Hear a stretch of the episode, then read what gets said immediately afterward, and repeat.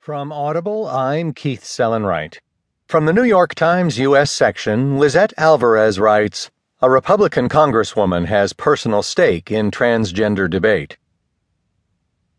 The day Rodrigo Heng Lehtinen told his prominent parents about his new gender identity, he did so in a letter that he left on their bed. Then he grabbed a packed bag and, unsure of whether he would be welcomed back, went to a friend's house to see if his family would love him.